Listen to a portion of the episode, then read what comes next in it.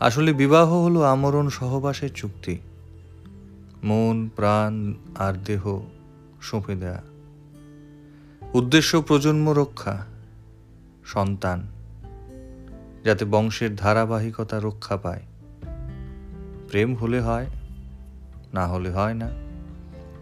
পুরুষ শাসিত সমাজে নারী তার গর্ভ নিয়ে ঢুকে যায় অন্তপুরের অন্ধকারে। রাধাকৃষ্ণের প্রেম ছিল ব্যতিক্রম। সেখানে বিবাহ ছিল না, সন্তান ছিল না।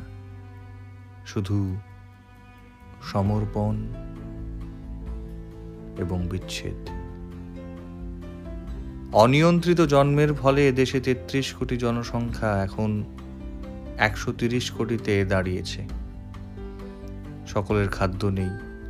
চীন দেশ হলে আইন করে জন্ম নিয়ন্ত্রণ করা হতো।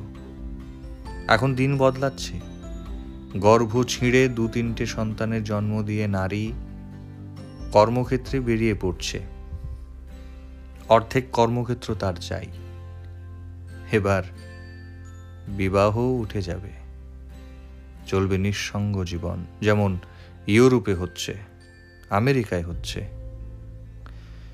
রাধাকৃষ্ণের সম্পর্কে তুমি কি আশ্চর্যের অভিজ্ঞতার কথা বললে? নরনারীর মিলন শুধু প্রেমে, বিবাহের বন্ধন নয়।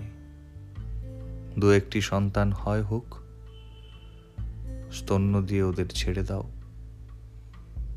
তারপর সর্বস্বে উভয়ের সমান অধিকার, সমান দায়িত্ব।